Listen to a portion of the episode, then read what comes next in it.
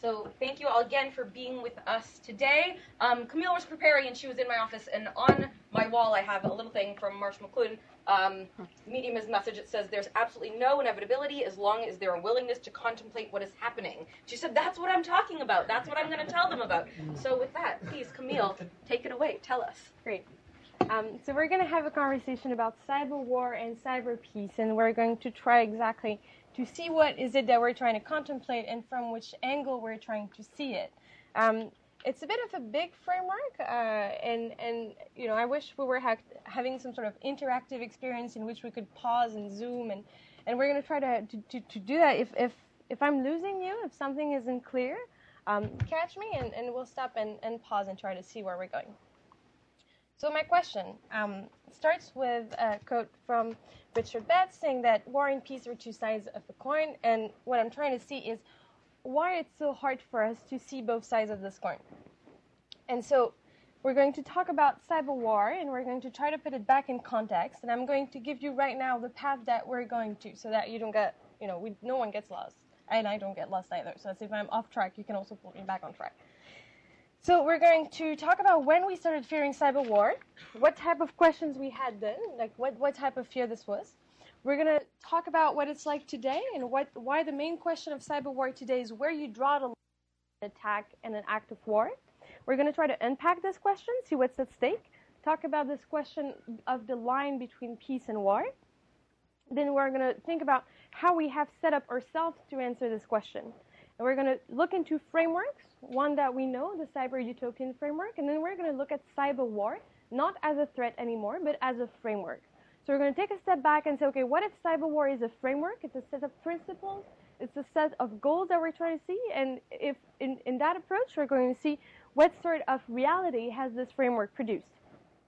And then doing that, I'm hoping that we can start seeing some sort of bigger picture and, and argue that we need a shift of conversation, a shift of focus if we want to try to solve this problem.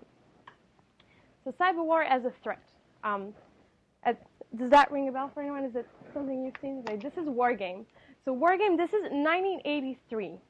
And in 1983, um, War Games make the, the story about um, two kids who are trying to change their grades, and, and they're hacking into a computer to change their school grades, and they end up uh, provoking some sort of a nuclear war, right? And so that's mainly the, the big fear in, in that time is that anyone could hack into anything and blow up anything anywhere, right? It's this very scary first fear of cyber war that could come out of nowhere and be unleashed on anything. And so it's it's very an accurate description too of how we thought about it because um, in 1983, President Reagan was in office. He had strong ties to Hollywood. He hosted a private screening of War Games, being like, "See how bad it is? We need to address that, right?" and I'm not kidding. And in 1984, um, right after, it's also where the NSA starts getting the first responsibilities for securing some computers. And the first trend of concerns, um, mainly led by the issue at, ACLU at the time about um, NSA being in charge of securing some computers. So I'm saying some computers because, as we're going to see, this whole idea of who is in charge of securing what is, is a is a drawer with it's a case with many drawers, right? And there's a question of uh, who's securing the military network, the dot mil, the classified network, the governmental network, who's securing the critical infrastructure, who's securing the private sector, and we're going to see it's, it's always much more complicated than just saying who's in charge of you know cybersecurity. Um, and we move on to the mid 90s, in which we continue thinking a lot about cyber war, and it's, it's becoming much more of a public conversation. It hits the public media, and it's a very important period in which we're trying to understand what is cyber war. So it comes from this overall idea within military circles that the information revolution made everything different, right? And the army has to adapt. And so the idea is that it's a new world out there, and either you adapt and you have a strong edge, either you don't, and then you're going to be very vulnerable. It's articulated by many people, including a bunch of futurists and people that are very close to the idea of the technical singularity. And there's a big sense of urgency into how does the army is going to adapt to the thing that they call a new revolution of military affairs, the RMA. And so for now, we're, we're with the military and this idea that they need to adapt. And we're going to come back on, the, on how they answer this question. And so, one of the questions that they're saying here is if we need to adapt to the information revolution, there's a bunch of new tools that we can also deploy. And one of the questions in cyber war is are all these new tools under one same umbrella, right? Do we have some sort of new toolkit of cyber war things? Um, so there's many papers written about that time from the Army trying to figure out what is the cyber war toolkit. Uh, one I like a lot is published by Martin Libicki. It's published by the National Defense University in 1995. And it's a paper that's just called What is, not there, What is Information Warfare? And so he's trying to see if you can gather everything together and his main question is, is there an elephant, right? So he's saying the, the way people look at it is that you're going to see all those military people saying, oh, I see something there, you know, it's coming from electronic warfare or something. And say people think, oh, I see something out there, it's coming from psychological operation. And it describes this big state of confusion in, in which everyone has a, very, you know, bits and pieces and you see little bits of it, but you don't know if there's some sort of big elephant of cyber war operation, cyber war toolkit that you can deploy. And so when he's thinking about each part of the elephant, there's a bunch of things that are fun. The first one is that he admits the cyber war is sort of like the wackiest part of the elephant, right? The way he writes it is cyber war, it's a grab bag of futuristic scenario. So at this point, we still have no idea what cyber war is. We know there's a threat. We knew some things is different. We knew we have to come up with new toolkit. But the idea of cyber war is very far from being precise. Another interesting thing in that paper and, and in others on at that time is that you have one part of the elephant that we call hacker warfare. And so at some point in the 2000-ish, things becoming things become accelerating a lot. And there are three key dates in that shift. The first one is 2007 with the major attacks on Estonia. And Estonia says, under which condition do I deserve help from NATO because I have been attacked as a nation? And so it brings this question of what is war into the international realm with a lot of urgency. And it's you know first attempt to say we need to draw a line between what, what's an attack and what's an act of war, and we need to be able to answer that question. Then we have 2008 with major attacks on Georgia, Georgia, who is in an open conflict with Russia, and we we you know we realize that it's not it's not as much as we thought the idea that anyone could blow up anything because they're a teenager who tried to change their grades, but it's mainly nations that are in open conflict already, but it's still complicated because we still don't have this threshold and we still really can't fully attribute and saying, you know, this is an act of war from you to this other nation. So we're, you know, we're putting another sense of urgency into drawing this line between war and peace. In 2009, we have the deployment of Stuxnet, which is a very important date because it's the first malware that we see targeting physical infrastructures. So it's a malware everyone who looks at it says, oh, that, whatever it is coming from, it's coming from a state. This is, again, this is not teenage hacking. This is states that are behind it, and it's been deployed to accelerate the centrifuge of nuclear Iranian facilities. Um, and so you know we're still we're still facing this problem and we still don't have this line for what, what's this, what's an act of war what's the difference between between war and peace. And 2009 interestingly enough is also the moment in which we create the US cyber command. So rephrasing it we have a cyber army but we don't know what cyber war is right? And then of course this is going to create a little a little bit more questioning so if we look about it like at it today, right? The shift from 2009 to today, what's going on today? Today, Ukraine is the country that is tar- being targeted by cyber cyber attacks. And so the media are prompt to say, oh, Ukraine is under cyber war. But we, we still really don't know if that makes any sense. And we still haven't drawn this line. And we still have no, no idea whatsoever on how to address that from an international law perspective.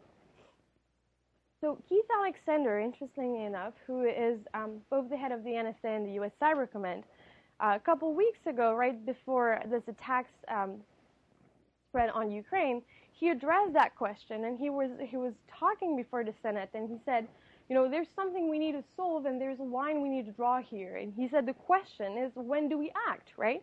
It's a policy decision we need to draw a line because we don't want to be in a situation in which we're attacked and then after we're like, oh, well, that was not okay. That's what we think is war. So let us answer with a different sort of toolkit. So he's calling for that. One of the reasons he's calling for that, and one of the reasons this is a debate that is happening in the realm of cyber war and in the realm of internation states, is because most of the international law is based on this idea of the difference between the state of war and the state of peace. It's been like this since the 17th century, and this is how we think through what is just in a war. We have a set of law to address how it's legitimate to enter war, and a set of law to address how you should behave in a war. So, if we pause here, we have this urgent question of drawing a line between war and peace. And it's a question that's been on our minds since a long time, and we still really don't have the answer to that. And there's an urgency to create an answer to that. But if we take a, step back and start thinking about where is this question coming from? And I'm not saying that there it's a very legitimate question, right? I'm not I'm not undermining the threats. These are very legitimate threats and there are urgent stakes and there are international stakes and the military has all legitimacy to think about this, but let, let's see what, what's what's hiding in this question. So quickly from a boring theoretical perspective, one of the reasons we seek to draw lines between war and peace is simply because we seek to organize the violence of states, right? States have a monopoly on violence, a monopoly on the legitimate use of force, and the way we're organizing it is we create systems in order to encourage the use of force where we need it, for instance, in security or in pursuing crime, and to discourage the use of force where we feel it is a threat to our democracy or to our society, right? And so many of the ways we have organized this use of force rely on this distinction between, between war and peace.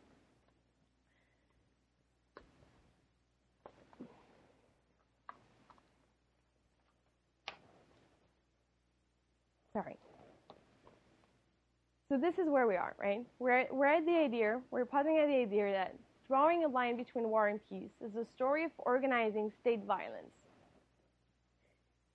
And what the military concluded, and I think that this is a conclusion that is valid for outside military circles, and it's uh, valid for outside international circles, is that there are two core reasons why it's very challenging to do that on cyberspace, and why it's more challenging to do that on cyberspace than in real life. So in real life, we have systems to organize this violence. They depend on what we call war and what we call peace.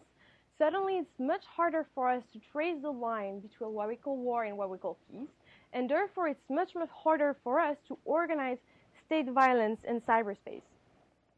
So the two problems, the first one is the inside-outside problem, is that most of the way we organize state violence is articulated between what is going on inside and what is going on outside.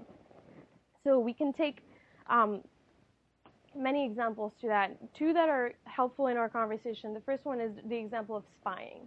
So for a long time, spying was something that you would want your state to do outside, but you would not want your state to do inside. And then the threat model changed because you had insider spies that you needed to get after.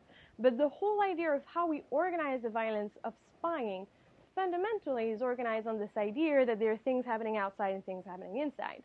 So one of the one of the things that surprised um, the public when we had the first uh, Snowden leak on June 5th is that it was it was a court order from FISA, and FISA's first F stands for foreign, right? And so people didn't understand why there was this massive collection of Verizon metadata from domestic from a domestic perspective articulated by a foreign court and just generally this idea that we needed to articulate new systems to deal with the problem that in cyberspace there's no inside, there's no outside because we're all out there on the net and this is what we like about it was the first challenge. Another challenge that is, that is very clear on the inside-outside issue, for instance, is communication. For a while, when we started to draw this line between communication and public diplomacy and propaganda, we said it was very simple. Propaganda is things that's happening outside. Public diplomacy is happening inside, right? And we even had law that said the state is not allowed to influence public opinion inside. And so this text was revised. It was Smith-Mundt Act in, in 1948, but we still have bits of that, right? So the current law, it was updated in 2013, says no funds are authorized to be appropriated to the Department of State or the Broadcasting Board of Governors to be used to influence pu- public opinion in the U.S. So if you're thinking on the idea that we have no outside or outside, and, and they're supposed to be broadcasting somewhere, and they're not supposed to broadcast inside, then you realize that the whole system by which we organize the state power is, is really under, um, under pressure from new complicated conditions. Then you have attribution, which other people call the dog issue, which is, you know, no one knows you're a dog on the internet. And that's complicated because the way we organize state violence also has a great deal to do with who who is exercised, who is it going to be exercised against. And so, for instance, if you have no idea where a cyber attack is coming from, then you have complicated time drawing the line between what is a cyber crime and what is, you know, a cyber act of war and what will be cyber terrorism. But many of the way we conceive state violence relies on these lines. Um, one way to see it is this is also how we decide who is dealing with an issue. It's law enforcement, or if it's the intelligence, or if it's the military. A real life aspect of that is um, the idea that law enforcement is not conducted by military means. For instance, if you're driving and you're going too fast, you might be arrested, but it's going to be a cop. It's uh, law enforcement who's going to be with this cop car, and you're not arrested by your tank with someone who's from the military and that uses, you know, military tools again. It might be more efficient to do that than car chase, but this is not the way we think about this. And we can very clearly see what's the difference between all these tools in real life, but it's, it's more challenging in cyberspace, right? So who's acting and therefore who's entering to this act, it's, it's, it's, new complicated things um, that we have to deal with. So basically cyberspace is complicating our ability to rely on the system we know to make the difference between, space, between peace and war, and we don't always have a plan for constitutional compliance in that new situation. So, the current state of the answer to that question, which is what is the difference between peace and war in cyberspace, is, is pretty low. And we have growing frustrations on all part of the map, right? So Friday, I was at a panel on the in, in Harvard International Law Journal Symposium. It was a panel on sovereignty in cyberspace. It was very interesting. And um, there was a person who was, his name is Susan Brenner, who was a, who's been doing, um, who's been a judge and a professor, and she's been prosecuting cybercrime since more than 30 years now. And she was saying, I've been doing this for more than 30 years, and I still don't know where to trace the line. I still can't really, you know, understand what's a crime. And like, I've been working on this with all the experts, and these are lines that we still don't know how to trace. And, and again, she's she's super smart. She's been doing that for so long, and it's her full-time job, right? And even um, citizens have simple questions that are not being addressed in that in that regard. For instance, a simple question that we've heard is a citizen concerns that say, I would like to know who in the government and under which condition can hack into my computer to remotely um, activate my camera, for instance. This is, a, this, is, a, fairly legitimate question to ask, and the answer to that is, is very complicated. It has different dimensions. It depends on things that you can measure. So we, we're facing the fact that whatever system we have organized is cracking under a lot of pressure and, and, and under a lot of confusion from all parts. Um, another way we see that, and, and it was very interesting, is that when the leaks appeared, people, lawmakers who had contributed to drafting the legal frameworks that made that possible, would stand up and say, "Oh, I never voted for anything allowing what we're seeing right now." And the answer is like, "Yes, you did, but because you don't see the big picture, right? You didn't fully understand how all of that clicked together in this new system that we're trying to bring about to organize state power." So we we have a blurry picture, but there, there are three basic reasons why this picture is very blurry, and two we have to deal with. The first, the first reason why the picture is very blurry is legal density. This is organized by a lot of different laws that are applying and interacting in complicated manners. Second reason is technical complexity. So, for instance, a line that we have been trying to trace between what is a, spy agency and a military agency, um, if you look at what you need to do it involves a lot of different operations to conduct a cyber attack, and we need to cut them in a way that we say this goes there and this goes there. So understanding this very simple line also requires a great deal of complexity.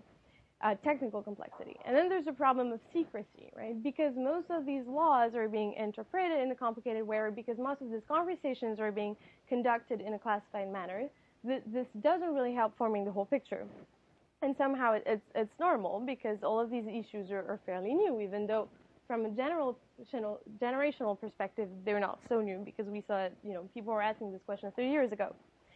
So this is where we are, and I wanted to pause and try to figure out how we have set ourselves up to tackle these challenges, right?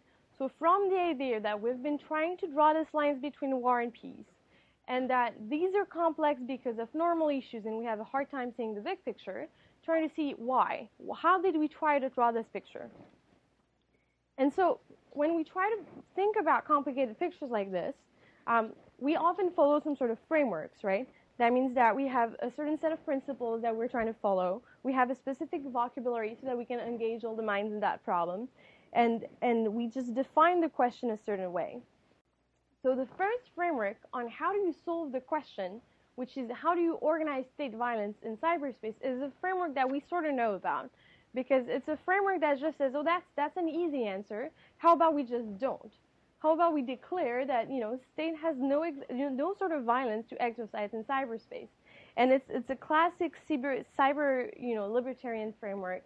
And uh, if this was working, you would see a picture of John Perry Barlow because I would be around to read you the Declaration of Independence of Cyberspace in 1996, which sort of translates this idea that one of the you know one of the ways to answer the question was to say, how about no state in cyberspace? So it's a declaration that says, you know, you governments of the industrial world, giants of flesh and steel, you have no sovereignty where we gather. I come from cyberspace, the home, the new home of mind. And basically, you have no means that we, oh, this is not working, that we should be fearing. So that, that's one way to answer the question. Another way to answer the question is to think about it in terms of cyber war. And so where I'm trying to get at is that we constantly see cyber war as a threat, right? And if we see it as a threat, the question is, oh, how soon is it going to happen? How disruptive is it going to be? How bad is it going to be? Is it new? Is it, you know? But if you see it as a framework, you understand that half of the answers to that come from the box in which the question was born. And so so the first one is that we have to acknowledge that um, cyber war is also a framework, and it was always conceived as a framework. Um, and so I'll circulate the slides after. But there are a bunch of documents that talk about these new challenges for the military and the need for the military to find new frameworks to orient their action in that in that um, new thing. So cyber war, we don't ha- always have to analyze as a threat. We can say, oh, maybe that's just a set of principles that is seeking to guide how we're going to organize state action in cyberspace. And so, you know, the next normal question is what is contained in that framework? And it's a complicated question because if you track this idea of cyber war, what it contains, and what are their main principles, there's no one document that says, oh, this is the cyber war doctrine, right? So it has a lot of names uh, across different services and across different times. It's you know it's electronic warfare, control and command warfare, strategic warfare, cyber war, cybernet. It's, just, it's a bunch of things, but it sort of all comes back. It, it's all just like um, collected at some point in this idea of information operations. And information operations, I wish I could show that to you. Information operations um, guide the principles and the mission of the military in cyberspace. So by looking at the evolution of all these doctrines and all these ideas, I saw, and I might, you know, and I, I, I want more minds on this, but looking at all, all the way this is what I see, I see three core tenets, right? To answer this question of how do you solve state power in an environment in which you have no inside, no outside, and in which you can attribute. So the three core tenets is first, cyberspace is some sort of new far west, right? So we're going to start from scratch, and we're going to devise new principles because you know because it's it's completely new and somehow it's interesting because it also relates to our the first framework the idea that you know it's Barlow's idea too it's the far west and we can declare it independent and so you can see that in this idea of cyber war And the second one is that offense is the new defense. And maybe this, you know, made sense when the principle was divided 20 years ago. But today, I think we need to be aware that this is pervasive in, in, in this in this ideology that is shaping the world, and that maybe this doesn't make sense anymore. And the third the third idea is that cyber takes place between war and peace. Uh, this idea that cyber takes place between war and peace, you can see it from the very seed of the thinking about cyber war. So what I have is a bunch of documents from 1976 that says that, and that says information operations is the thing that will have to guide the army and the military, both in times of war and both in times of peace, and across all the all the um, dimensions of how can state act in cyberspace. That's really interesting. Another thing that I wanted to show you that how each operation corresponds to a state of war or to a state of peace is a question that is constantly being asked in all these documents. And the answer you can see you can see modified. So I wanted to, to show you some sort of evolution of the spectrum of war and peace and conflict and different ideas that you know this doctrine had for what is supposed to go when. For instance, psychological operation is often placed as a in a different part of the spectrum, right? Um, mostly it starts in the war. The idea is that military shouldn't be deploying psychological operations in war. And then it translates otherwise in the spectrum, and the spectrum itself changes its name, right? So at first you see war, peace, and then you see peace, conflict, peace. And it's, it's, it's very interesting to see that since the very beginning, this framework of cyber war has a very complicated relationship to the idea of war and peace. The idea is that in cyber, there will be no war and there will be no peace. And it's very complicated because if you, if you take it back to where we were, the question that is being asked to cyber war right now is to solve its own paradox, right? Is to draw this line between war and peace in order to bring about an international order. But if you see where it's coming from, it looks like this is not going to be solved like this. So, if you bring to the idea that this is a framework or an ideology or a set of principles, um, how do you measure what this has produced? And the, the way I've approached it so far is I'm trying to measure it on four levels, right? So that's more helpful with slides, but it's fine. The first layer is on the public debate. How does it shape the public debate? To hide the question of why, how we devise state violence on cyberspace into the question of cyber war. How does it constrain the public debate to not acknowledge that this is also a framework and to only think of it as a threat? How does this reorient the conversation around security? How does this allow us who's in the conversation, who's not in the conversation? What, what sort of constraint on the public debate does that idea exercise? The first one, the second one is on the institutions and the operations, right? If you, the, if you take the three tenets of that doctrine that we can see and that has evolved, if you see the three tenets, how is that organized the institutions and the operations? How much of the institutional mess that we have a hard time conceiving and describing comes from these three tenets. And for instance, this line that we've been trying to trace between the mission of a spy agency such as the NSA and the mission of a military command such as the US Cyber Command, and, and, people and Bruce among them have called for a better separation of the two, and even the President's Review Group said, okay, now let's be serious. One goes under, under one set of authorities, the other goes under two set of authorities.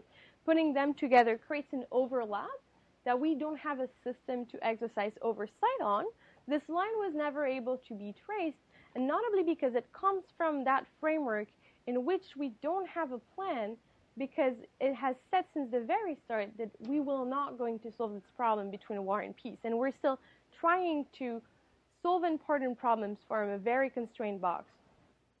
So the third layer is how that produced on the law, on the law. So what is the consequences of that framework on the legal layer? Um, and how you can observe that from a normal layer and from some sort of cyber layer and how they interact together. Um, and the fourth, the fourth layer on which I, I want to have this conversation is the international layer. When we're coming to the international discussion with this set of ideologies behind us, how does that constrain us in our ability to work with our true allies? I think that one of the most um, damaging and sad thing to observe from a European perspective living in the United States after the Snowden leaks is is new dissensions between countries that are true allies, such as you know the U.S. and Germany and France. And the problem is, is, is actually you know bigger than that. We, we, we need to not break the values that, that, that need to you know bring us in together to solve bigger problems is what I'm trying to say in a complicated way. So if you take a step back and try to see the bigger picture from that perspective, trying to see what has organized this bigger, the, the bigger picture, you see a very distorted um, application of cyber power in cyberspace, of, of state power in cyberspace. Some people call it cyber power. So if you see a map of all people involved, it's not necessarily that there is too much state power in cyberspace. There is too much state power in cyberspace if you look at one side of it. For instance, we, we feel that the surveillance is being too heavy. We feel like the ways in which the state has been entitled to hack into people's machine have been too heavy. But if you look at the other side of the map, you see places in which it still looks very much like a complete Far West.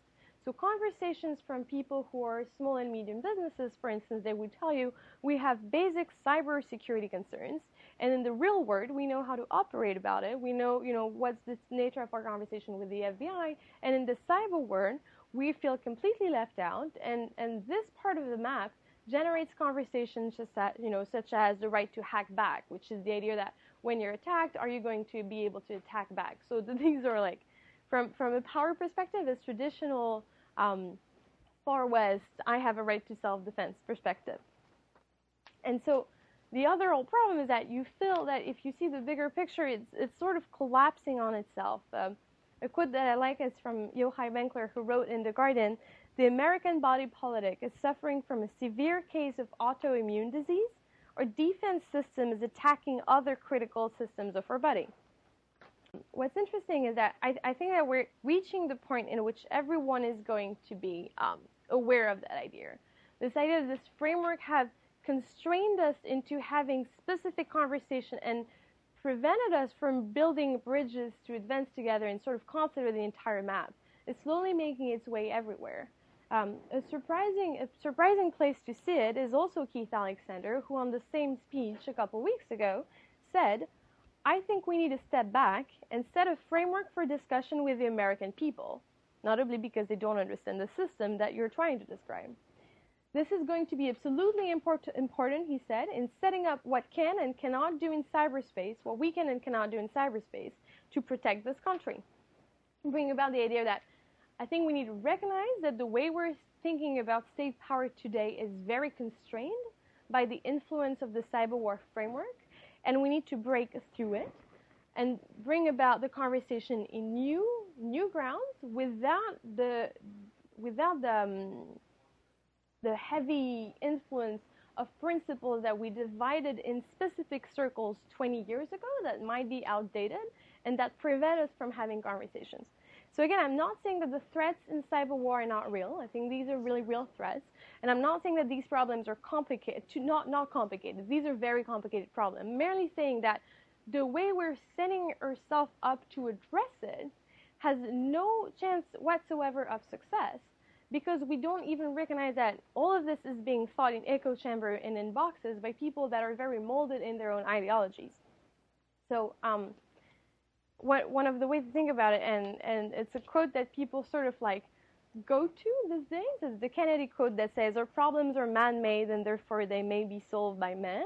The problems of humanity is beyond human beings, and I think this, this, this is interesting that the quote resurfaces in this debate because people are saying, okay, you know, we get it. It's a complicated system. It's legally dense. It's technically complex. Part of it is secret. It's new. It's, we don't really get how we got there, and we can't see the bigger picture, but it has to be possible. And um, I, I, think it's true, but it has to be possible together as a society in a collective dialogue that we have to bring about. And to bring about this collective dialogue, to bring this, these bridges, I think we, we need to first have this critical examination of the framework of cyber war and bring about a new framework to talk about these issues. So that was the version without all the quotes and the material. Voila. And I'm looking forward for your feedback and discussions, and I, and I see frowning out there, and I'm happy to, you know. Yes. Piece is that in you described as the real world, we have sovereignty rights and human rights, and those to some degree, you know, reflect basic principles, but also reflect where we draw the line over what would be an aggression or what would be the kind of human rights abuse that would maybe result in military intervention. And it seems like maybe the cyber world needs to figure out what its core principles are, but also what those rights are, and whether they're the same or they're different from the rights that we have in the real world, could be part of that discussion. Yeah, the, the question of discussion is a really good one because one of the reasons we managed to have this conversation in the real world is that everyone gets a voice, including civil society, right? But if we if we can't have a voice in cyber war issues or in things that are branded as cyber war issues by civil society, we're never going to be able to draw this line. Because again, it's a conversation that's very important, very defining, very impactful, but it's happening within within a specific box and within a specific set of voc- you know vocabulary.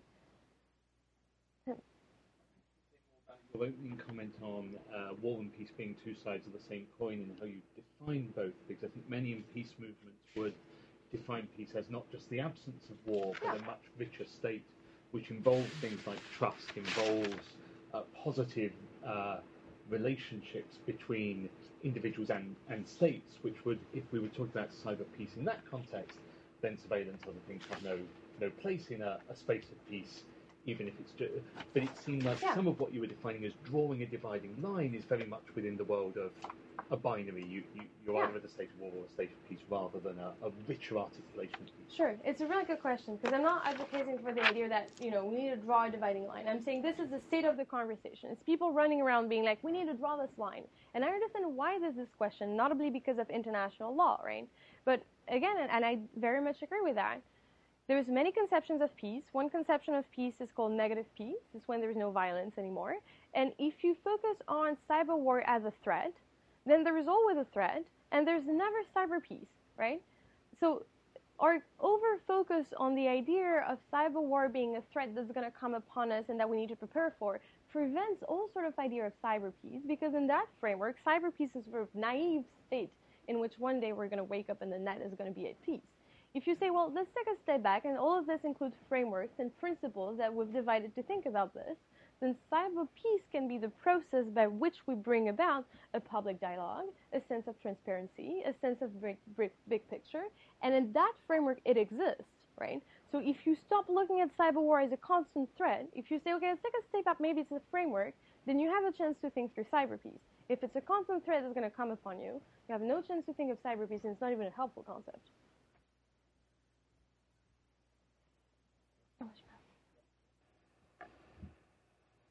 Um, one, one of the things about getting older is that things start to sound familiar. Yeah. Um, and what, what I was thinking about as you were talking, sort of the early days of the Vietnam War, the U.S. involvement in the Vietnam War, where there were two very different concepts of combat. Um, there was the traditional United States Army, um, and then there were the Viet Cong who were fighting by an entirely different framework.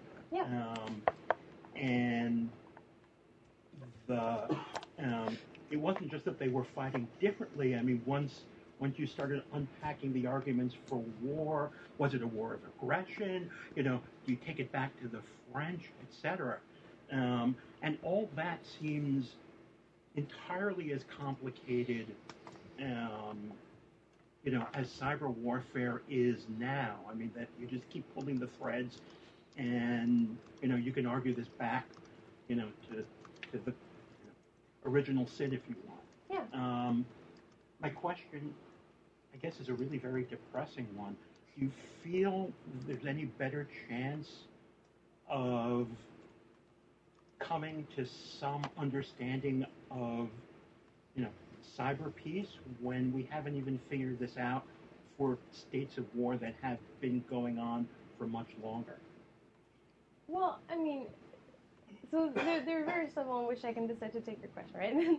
Basic level is that, oh, that Pick sounds the most familiar. optimistic Yeah. one, please. And so, and so the answer to, hey, that sounds familiar is yes, it does, right? And this is why I think there's value in doing this and to be like, okay, okay, step back. Cyber war, how long have you been talking about it? You started in 1976. You know, what did you say in 1976?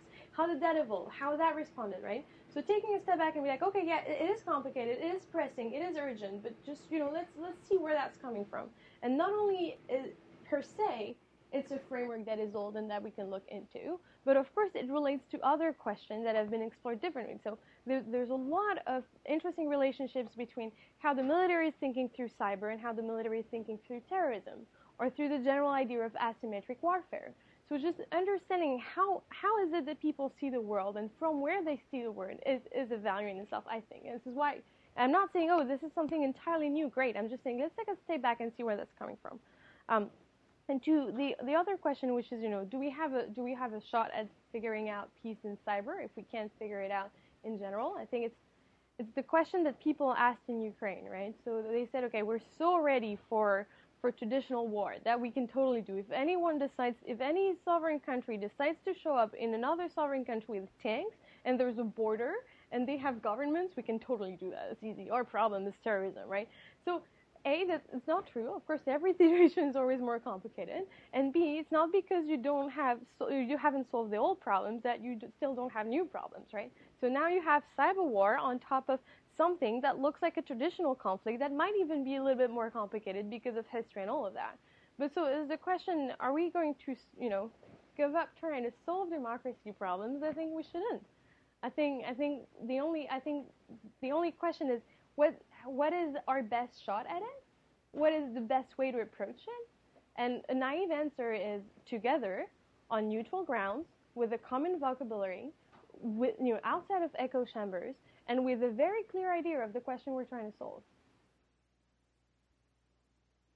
Of uh, the way that um, cyber warfare often operates as like a deterrent, um, where the role of deterrence in cyber warfare, where it's about power projection and virtual vi- virtualized form of warfare that doesn't necessarily have to be actualized to have an immediate effect. How does this, um, you know, play into your analysis? Um, so I, I, comment this with my bias, and my, my personal bias is that there is a role for the military to be played in cyberspace.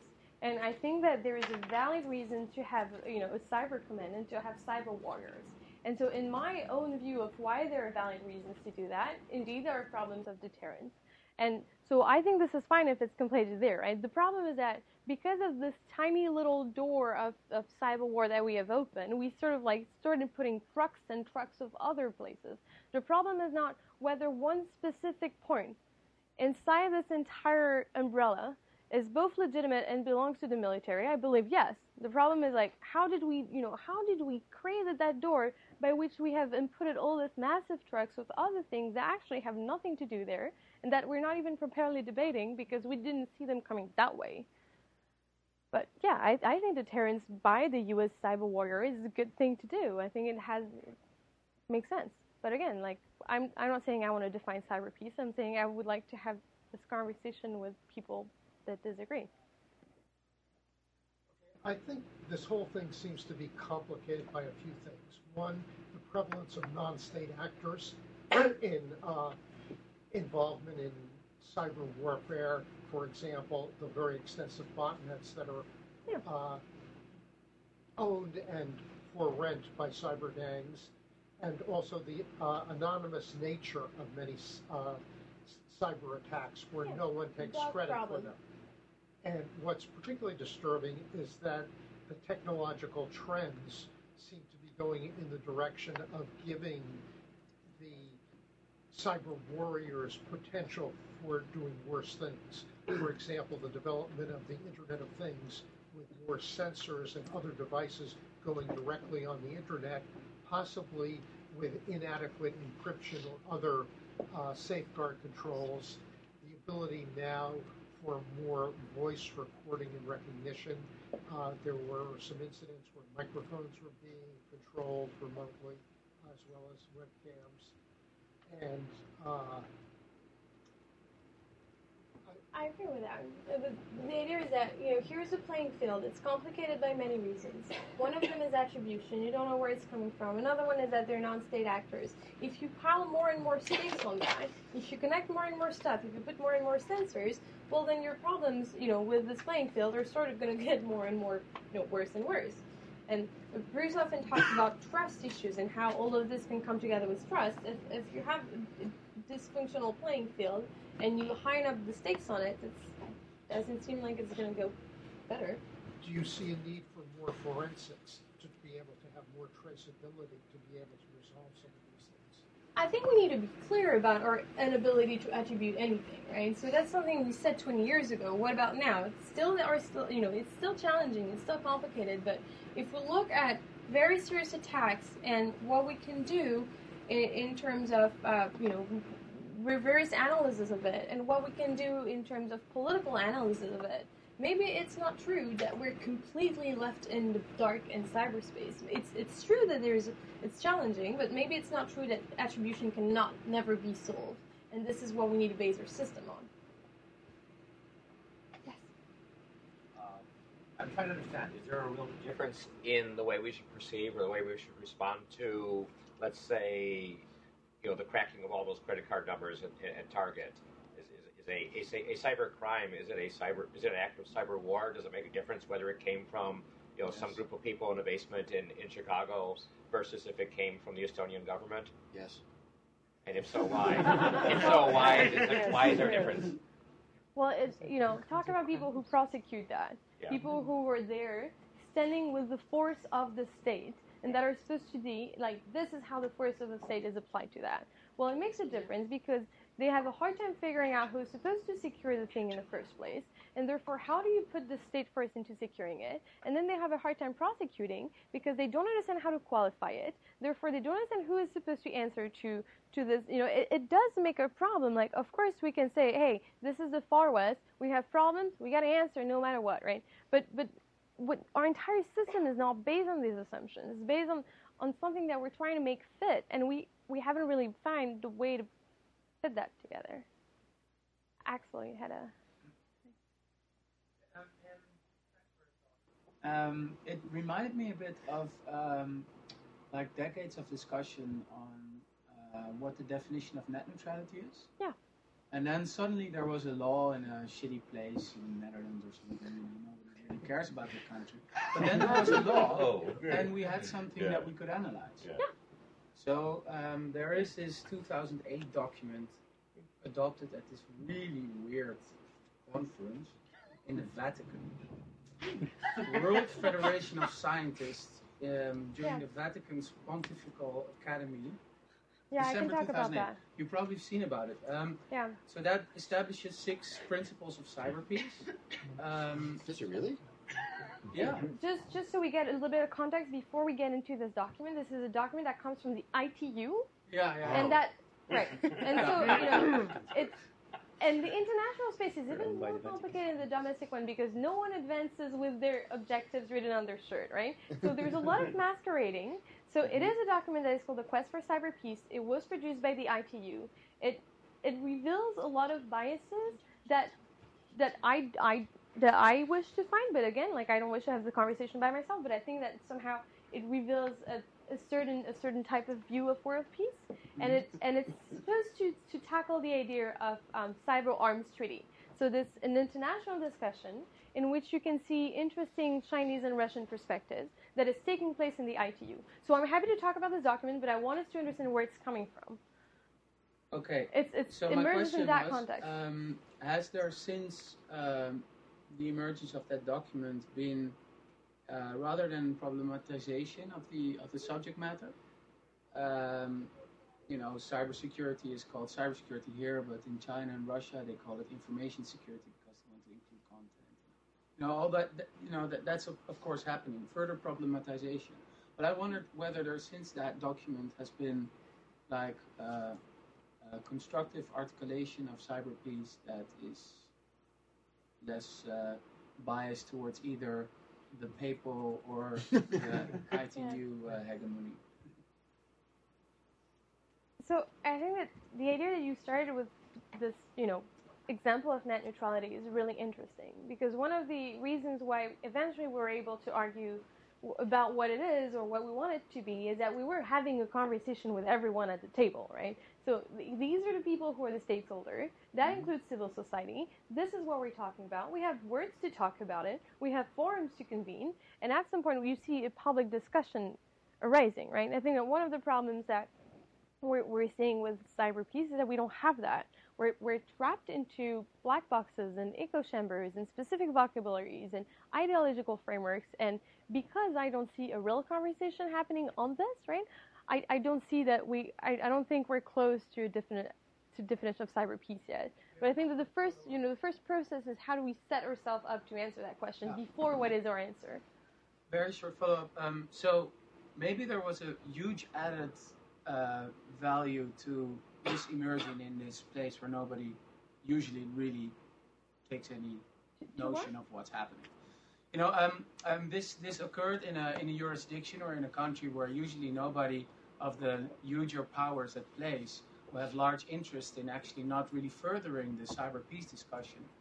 Um, um, this emerged from like a really small place, and now tomorrow or I think next week or something, it's being voted at the EU, and instead of you know coming down from from these large forums with all these huge powers at the table that probably never are going to defa- to to come up with a, a common or shared value uh, framework.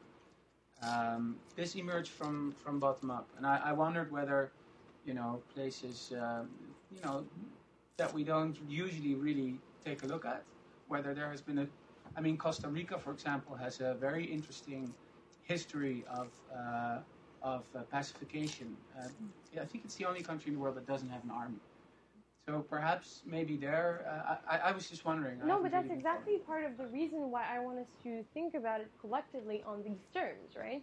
Because another way to approach the question can be, well, it's not that much of a complicated question, even though it's hard to solve, but it's how does state power is being organized in a society. And so you can look at other society and be like, oh, these are the principles by which we organize it. And us, we're still running on this set of principles, right? So if you see sort of like, you know, a couple steps back, you see the framework, you see the bigger picture, you see the question you're trying to solve, then of course you, you start seeing other solutions. Which bring back to the Marshall McLuhan quote, right? First we have to see what is it we're trying to solve and how we're looking at that object. Otherwise, we don't really have a shot. I think we- we've touched on it a bit in the conversation. Uh, one of the issues here is is the arms race. The, the, Yeah. the sort of the fundamental know, arms races are fueled by two things: by fear and greed. I mean, we don't we uh, we don't know what they are doing, but we want to be better. Therefore, we must. And, and when you look at arms races, the way we deal with them is through mutual disclosure, uh, mutual verification, building trust which because of all of these attribution problems, non-state actors, uh, the ability to hide these these weapons, becomes really difficult.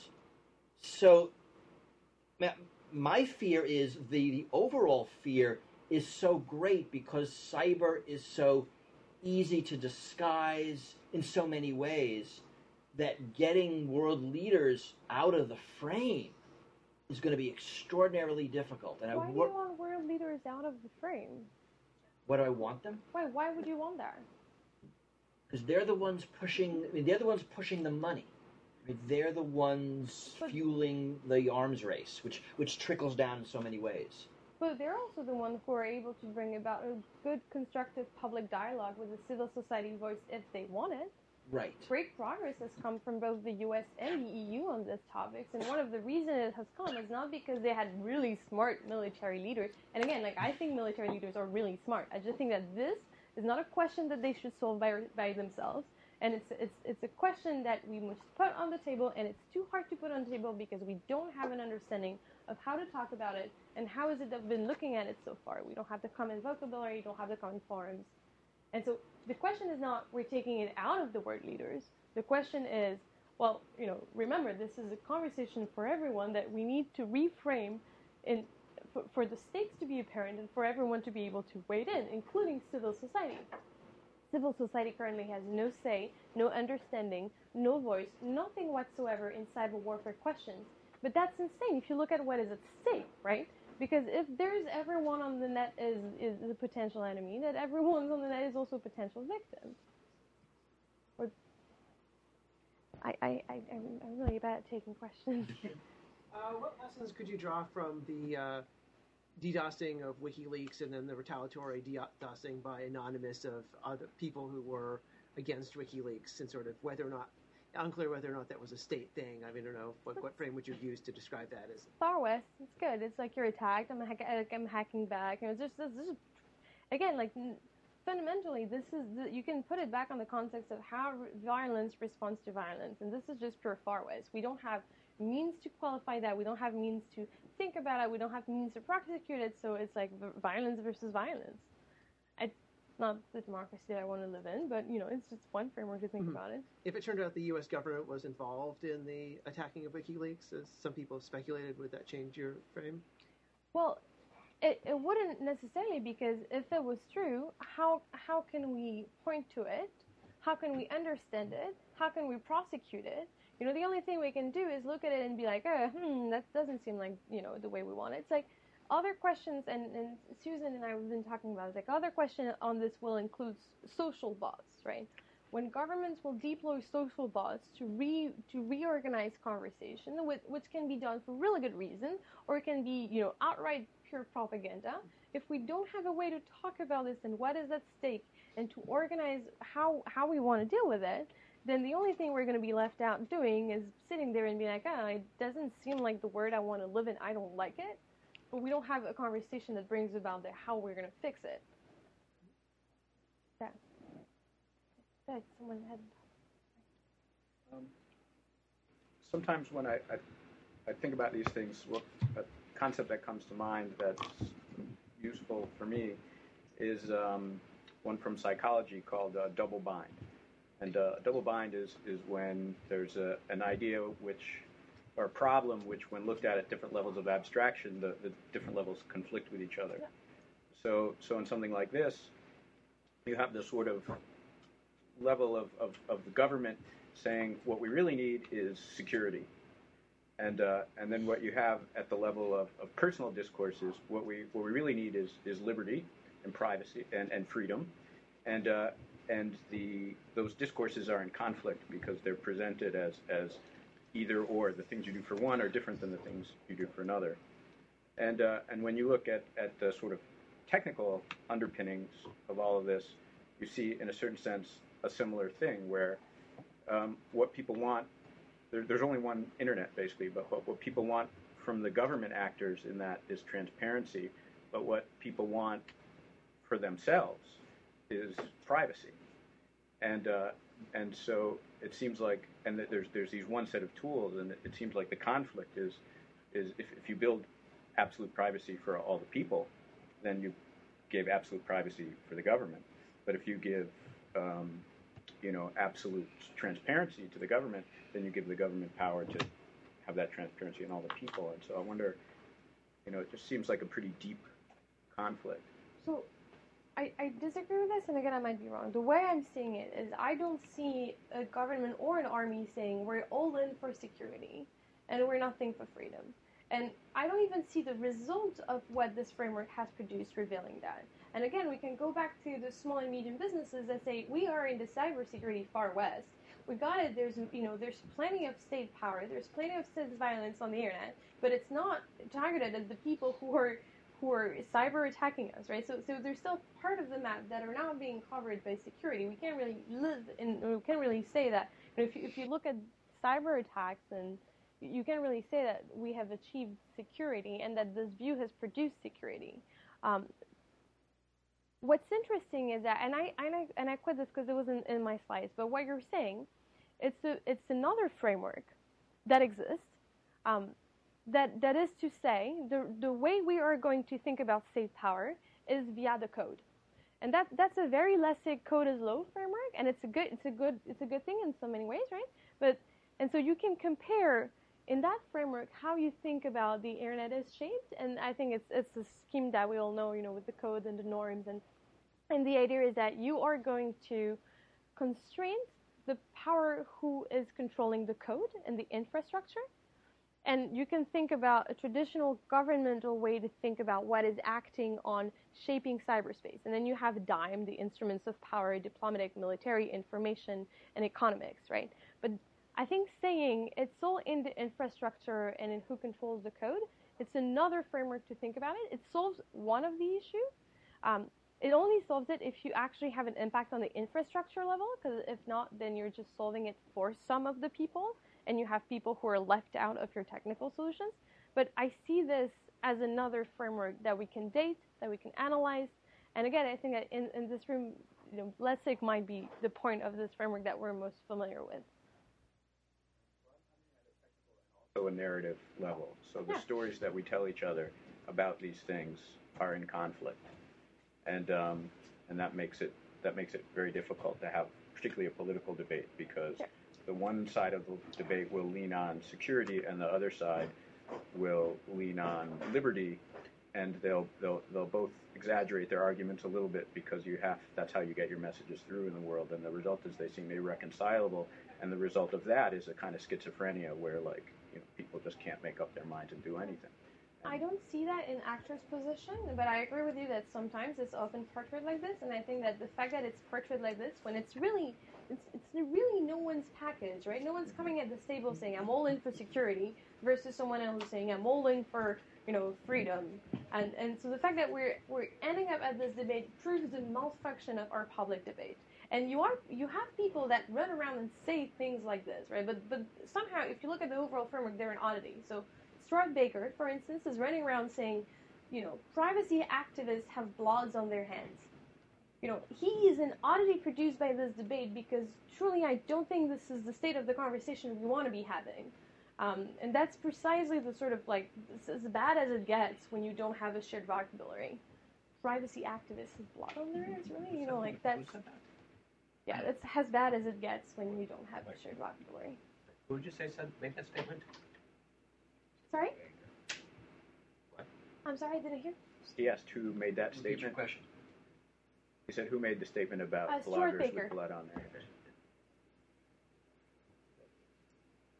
That's his sort of that's sort of his sort of statement. Yeah, but you know that's what I'm saying. He's he's sort of the symptom of our inability to have the debate. It's it's you know it's absurd. It's, it's, the stakes are too high for us to be talking in this sort of words. Um, sorry, Susan, I didn't take your question. So, as you said, uh, uh, trying to define war offline um, has traditionally meant drawing a line between permissible or lawful violence and unacceptable violence uh, carried out by states. Just wars. Just wars versus unjust wars. And then, of course, there's a separate body of law on how wars can be conducted, and there are plenty, I'm sure you already know this, lots of interesting lessons that can be drawn from those debates. And, and then also there's now a long um, um, series of debates on how to define aggression in international criminal law, which, which also I think, I don't want to go into detail, but there are some interesting ideas there. I thought that was kind of an, an interesting um, set of ideas on how to define peace online. As you've said, we haven't got war defined, but but curiously, we also haven't got peace very well defined, and those I thought were at least two interesting competing notions. And so then I'd like to to suggest one more definition that would be useful. What is impermissible violence online? Yeah. That would help to define an act of war and then also warfare. So, for example, is stealing credit card numbers aggression or an act of violence? Um, I- would think not. And so for me, that's obviously not an act of war or warfare. But I can think of, to finally stop talking, uh, three possible vectors that one could use to define war and or an act of war uh, online. One is um, uh, who's doing it, and other people, and you yourself, Camille, have said, should this be only limited to state actors, and then we have the difficulty of figuring out who is actually doing things online. So who's doing it? Um, what is the intention? Which, of course, is very difficult to determine, but is always used in law to define unlawful acts. You need a mens rea. Um, and then finally, and I haven't heard anybody mention this, what is the effect? Offline, we define war by violence. You know, uh, uh, impermissible use of violence in the law of war means you are disproportionately killing civilians. That's a, a big simplification, but generally speaking, that's that's what defines an, an, an impermissible Yeah. uh, use of violence within war. So, could one define what sort of acts online do unacceptable damage, and how do we define that damage? So if we're taking the, this levels that I would suggest, and this this is a, the question of the threshold of violence and the threshold of consequences is very much an international level concept, like conversation. Um, and and one of the many problems people arguing on this find to you know find like a common ground among themselves is that it's it's also much harder to measure uh, cyber violence because it spreads. And so if you're doing a massive you know malware for a big state-sponsored cyber attack, then then when do you measure the violence? So do you measure it when you know ten years later they realize that oh you were in everyone's computer? So that that's it's it's an it's interesting question and and it's happening at that level. So it's an international level question. Um, the the threshold by which we esteem that this, this is too much violence. And, and I think that you know somehow it's the question that Alexander, Keith Alexander, General Keith Alexander is asking, right? So what, what, when is it that we're going to be able to look at a situation and say, wait, no, no, no, that, that's a standard that we, to which we assume that we're going to answer differently now. So, just quick follow up. Generally speaking, in, in law, you would use intention or foreseeability. If, if there are ripple effects that are big, first thing you would ask is were they intended by the actor? And if not, were they reasonably foreseeable? Of, of course, there are lots of different bodies of law that do this differently, but that's a pretty good rule of thumb, no? Would that work? One more quick question. One more quick question. I'm wondering if there's a bright line to define where cyber violence becomes, quote, real violence. Like, say, if I took control of somebody's car remotely and caused it to, to drive off a bridge and kill the, the driver, that's actual violence. That's not theoretical. Uh, if I, you know, fiddle with somebody's pacemaker and cause it to malfunction and they have a heart attack, that's real violence. Is that really where we should be drawing the line? So I'm glad you're mentioning this because this other topic that I'm working on is robotics policy issues and this type of how that translates in this. And I love the question of self-driving cars and backdoors in self-driving cars because it's sort of like you know crystallizes all of this. But but Scenario to occur. yeah, but, Just but yeah. But we have uh, more subtle ways to, to think about violence, and Yeah. traditionally we've assume that psychological violence is violence, and surveillance is, is, very harsh violence without, you know, like, just the, the threat model it goes both way. How we do, you know, how do we conceptualize cyber harm is a question we've been trying to solve by thinking about privacy harm, or, and, and Axel last time brought up, you know, very good points about how different different legal traditions and constitutional tradition have a different approach of how do we conceptualize cyber harm. Privacy is a great lens to look at that. So, voilà. Thank you so much for bearing with me through cyber.